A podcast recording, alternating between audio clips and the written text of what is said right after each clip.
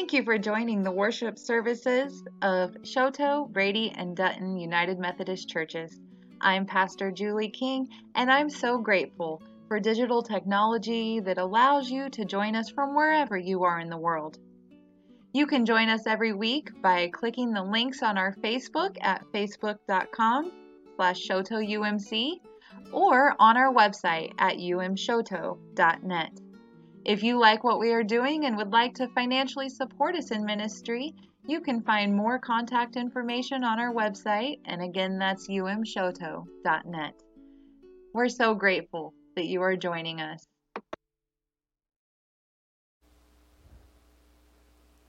The scripture reading this morning comes from 1 Corinthians chapter 12, verses 1 through 11. Now, concerning spiritual gifts, brothers and sisters, I do not want you to be uninformed. You know that when you were pagans, you were enticed and led astray to idols that could not speak. Therefore, I want you to understand that no one speaking by the Spirit of God ever says, let Jesus be cursed. And no one can say Jesus is Lord except by the Holy Spirit. Now, there are varieties of gifts, but the same Spirit. And there are varieties of services, but the same Lord. And there are varieties of activities, but it is the same God who activates all of them in everyone. To each is given the manifestation of the Spirit for the common good. To one is given through the Spirit the utterance of wisdom, and to another the utterance of knowledge according to the same Spirit. To another, faith by the same Spirit. To another, gifts of healing by the one Spirit. To another, the working of miracles. To another, prophecy. To another, the discernment of spirits to another, various gifts and kinds of tongue. To another, the interpretation of tongues. All these are activated by one and the same Spirit, who allots to each one individually just as the Spirit chooses. This is the word of God for the people of God. Thanks be to God. Amen.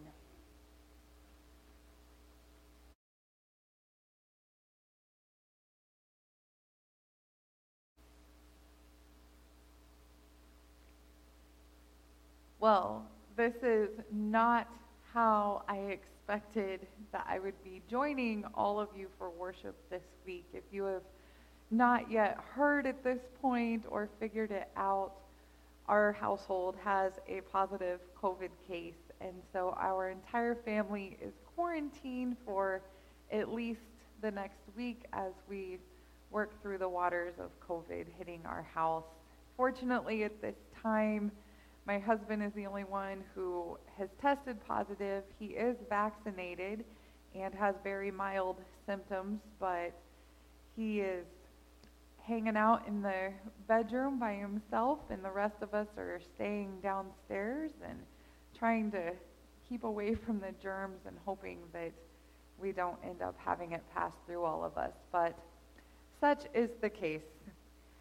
I am very grateful that COVID has allowed me to develop some new technology skills over the last year and a half, two years, that have allowed me to learn how to record worship and that we are able to join each other virtually. Anyway, enough about COVID. I think we are all very, very over COVID at this point. Today we are beginning a new sermon series that I'm calling Building Character, and we will be looking at a variety of ways that our character builds, that our understandings develop as we go through the mountains and the valleys of life. This week, I'm particularly focusing on spiritual gifts. Now, in 1 Corinthians chapter 12, this is Paul's letter to the people in Corinth. And Paul begins his letter by saying that he does not want the people to be uninformed. he's reminding him that there might be pieces of their experiences or beliefs from their paths. He specifically names it as when they were pagan, that might come up in the midst of their lives. Even though they've made changes and they have committed themselves to Christ and they have a whole new understanding of faith, he's telling him, them all that these things from their past might come up and lead them astray. This is something that each of us have happen in our own lives. I think that we all have very different upbringings as children. We have things that were taught to us that we grow up believing and understanding, and then throughout our lives, we begin to experience life. We live life. And we learn new things, we ask questions, and we develop different understandings. We might have a complete shift change in our faith. We might experience the Holy Spirit in ways that we were never taught were possible. Unfortunately, as intentional as we are about changing our ways, about understanding our new theologies that we have formed, we all have these embedded beliefs or embedded theologies from our formative years. And sometimes, usually when we're going through something really big in our life, these embedded beliefs and thoughts and theologies just kind of jump up out of nowhere. And there's times that they can pull us astray, lead us back to those old ways, and it causes us to kind of fall off the path of faith that we intend to go down. That's exactly what Paul is saying here in the beginning of this letter and what he is reminding them of. And so he tells them, you know, I just, I don't want you to be uninformed. So let me enlighten you a little bit on all of these spiritual gifts. He goes on to tell them that there are a variety of gifts. There are many gifts, but there are one Spirit. And there is a huge variety of different services, but all of these services are of the same Lord.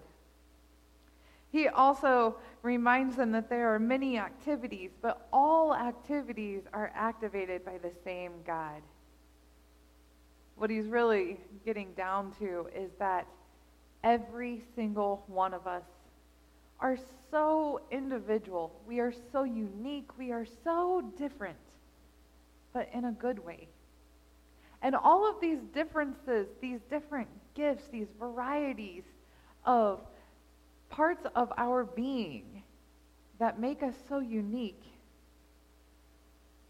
they were created by God. And they were meant to work together in unison. So, what are these gifts? Well, Paul specifically lists them in this scripture as being wisdom, knowledge, faith, healing, miracle workers, prophecy, discernment, various kinds of tongues, interpretation of tongues, these are the ones that he specifically lists. Now, I don't know about you all, but for most of that list, I'm kind of left thinking, huh? Sounds like a bunch of spiritual gibberish that maybe perhaps it made sense to them 2,000 years ago, but in today's day and age, it's just not really connecting. When was the last time that any of you spoke to a prophet? Or maybe the last time that you sat and listened to an interpreter of different tongues? Not exactly something that is relevant or we can really identify as happening in our day to day lives as I thought about that, I began looking for more contemporary ways to help us understand this. Words that would interpret and translate this accurately, but put it into a perspective that makes sense for us today. So I pulled out the message translation of the Bible. It's supposed to be the contemporary one. And this is what the message translation says it says, Each person is given something to do that shows who God is. Everyone gets in on it, everyone benefits. All kinds of things are handed out by the Spirit and all kinds of people. The variety is wonderful. That actually makes sense to me. A lot of sense. These are the gifts then that the message specifically lists. It says that there is wise counsel, clear understanding, simple trust, healing the sick, miraculous acts, proclamation, distinguishing between spirits, tongues, and interpretation of tongues. Then it goes on to say that all of these gifts have a common origin, but are handed out one by one by the Spirit of God. He decide who he decides who gets what and when. So that clear as mud understanding that I had from our original scripture reading is beginning to get a little clearer. Still a little bit cloudy, though, at least for me. So, what do we have from this scripture reading? What does this scripture reading really say to all of us? Honestly, we probably didn't need all of that background to know this. It's probably something, or I hope that it's something, that each one of us already know. What we know is that we are all very different people. We all have very different passions, we have different beliefs, we have different experiences and understandings and opinions. We have different customs. You're probably, or at least some of you are probably thinking at this point, okay, Pastor, you're not telling me anything new. Get on with it. It might not be something new or a new understanding that this scripture is speaking to us today, but it is something that is very important for each of us to be reminded of. Sometimes we have a hard time understanding one another, especially when tough issues come up, those big, hot topic button issues. Understanding that each of us learn differently, that each of us have those different experiences that help us relate to the rest of the world is very important. What one person does not have as an ability or a gift or a passion to do, another person does. See, for some people, they have a huge, huge passion, and it's just part of their being that they are called to work for justice and mercy, that they are called to help those who are oppressed and those who are marginalized. For others, they just don't have that passion. Sometimes they just don't see it. And that's not because they don't care or because they don't have a heart. They do. That's just not one of their spiritual gifts. For other people, there is a need, a huge need to plan things out, to have that administrative role, to make sure that there's checklists, to make sure things are color coded, to make sure that there's organization. A lot of times, those same people are the ones that they need to read up on facts. Facts, whether they believe it or disagree with it, they need that information. A lot of times, these people are also the ones that they not only enjoy learning and having information, but they also enjoy teaching the information. They enjoy telling others about it, and they have a very relatable way of telling others about it sometimes. Some of those people might be the ones that just simply write the books and then they let others take over the teaching part of it. There might be others who, some of you might fall into this category. Maybe you're sitting there thinking, well, the last book that I read was the comic section of the newspaper. And if that is you, that is perfectly okay. The point is, we all have very different gifts. And we're supposed to have different gifts. God created us that way. There are other people who are the service people of life. These are my people, not because I'm one of them, but because I would be completely incomplete without them. These are the ones who bake with love. And you can just taste it in their food and their generosity. These are the people who would bend over backwards to help another person. They're the ones who are amazing at reaching out and writing cards and letters and making phone calls. They are the ones that, when an event is going on, they are the busy bees, the ones that just bring everything together. The very creative minds, the decorators of different spaces. I am not one of those people, but I so, so appreciate what they do. I can dream that stuff up and I can plan it out on paper, but the thought of doing it all exhausts me. But that's okay. Because that's not my gift, it is their gift. And there is a reason that they are the ones that are good at it. You might be wondering or thinking about now what your own spiritual gifts are. And I hope that you are. To put it quite simply, most likely your spiritual gifts are those things that make you the happiest.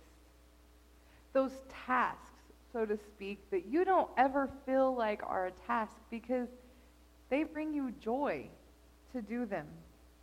There are those things in life that fill your cup. They're the things in life that you can work but never feel like you're working a day. If that's what is fulfilling you, that is probably the realm of spiritual gifts that you fall into. And each one of us are called to use these gifts for the benefit of the entire world, to build the kingdom of God. We balance each other out. And it makes peace and harmony when everything is aligned perfectly. Something as a little side note that is important to remember is that asking somebody to do a task or a job that is outside of the realm of their spiritual gift is not usually a good thing. They are not called to do that. They're not going to be good at it. They might accomplish it and they might do okay but they're not going to enjoy it. And the expectations that are set for that person will often fall short because they're doing something that is not their gift. Yeah, sometimes we have to do things we don't want to do, but it's important to remember that as a whole church, especially, I'm really talking about in terms of service and keeping the wheels of the church turning it's important not to expect one person or a group of people to do it all because they might not quite meet your expectations. They have to be working within the realm of their own spiritual gifts. So, anyway, that was just a little side note. As I said, there is a tool out there that is online that will help you all to be able to understand and identify your own spiritual gifts I'm going to put the link to the website up on the screen since we have a screen for everyone this week to use. This is on the United Methodist Church, umc.org website. And it's very easy to use. You go online and you just simply read the statement, you click on your answers, and then at the end of it, it will give you your results. Very detailed, very detailed results. There are 20 spiritual gifts that the United Methodist Church recognizes. These spiritual gifts come, of course, from the scripture reading today from 1 Corinthians, but then it also comes from the spiritual gift scripture that is in Romans and that in Ephesians. Once you are done with the assessment, you probably will have, for, well, you'll for sure have one result, but probably two or three different gifts. And I think that they will make a lot of sense to you, and you might have kind of that aha moment. The uh, assessment is 80 questions long, but um, I sat down and did it. I think it took me maybe 10 or 15 minutes total. Um, so depending on how well you're able to navigate the website and everything, I'd plan on 10, 20, maybe 30 minutes if you need it. But I would really, really, really encourage all of you to go online and do this. If you are joining in person, um, I did print off some slips of paper, so please feel free to take those so you don't have to write the website down. My hope is that by doing the spiritual gifts assessment, that you will all begin to develop a better understanding, not just of the spiritual gifts listed on there, but what your personal spiritual gifts are. That this will help you to maybe have an understanding of yourself. Maybe it will help your character to grow Maybe it will also help you to understand others. A good reminder that we are very different and that everyone is so important in the body of Christ. Each of us have this very unique gift in the variety of gifts, but they all work together. They are all activated by God, and every single one of them are essential to the kingdom of God. Whatever your spiritual gifts are, know that you are a blessing for using them. I pray that you will use them in the best ways possible, that you will feel that calling to do what brings you joy and happiness so that it may be a blessing to others. Amen.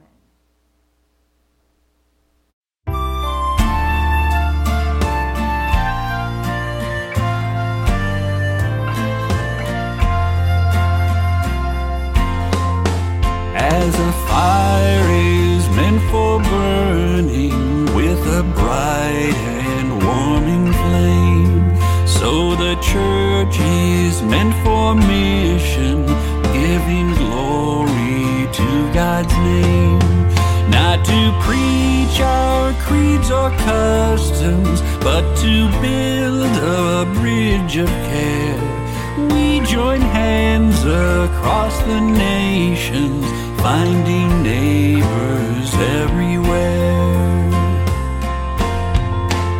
We are learners, we are teachers, we are pilgrims on the way. We are seekers, we are givers, we are vessels made of clay. By our gentle, loving actions, we would show that Christ is light. In a humble, listening spirit,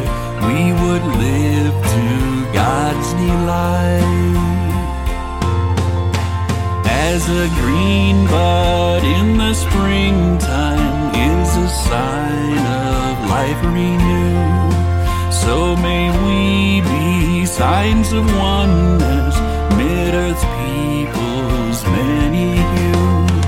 As a rainbow lights the heavens when a storm is past and gone, may our lives reflect the radiance of God's new and glorious dawn.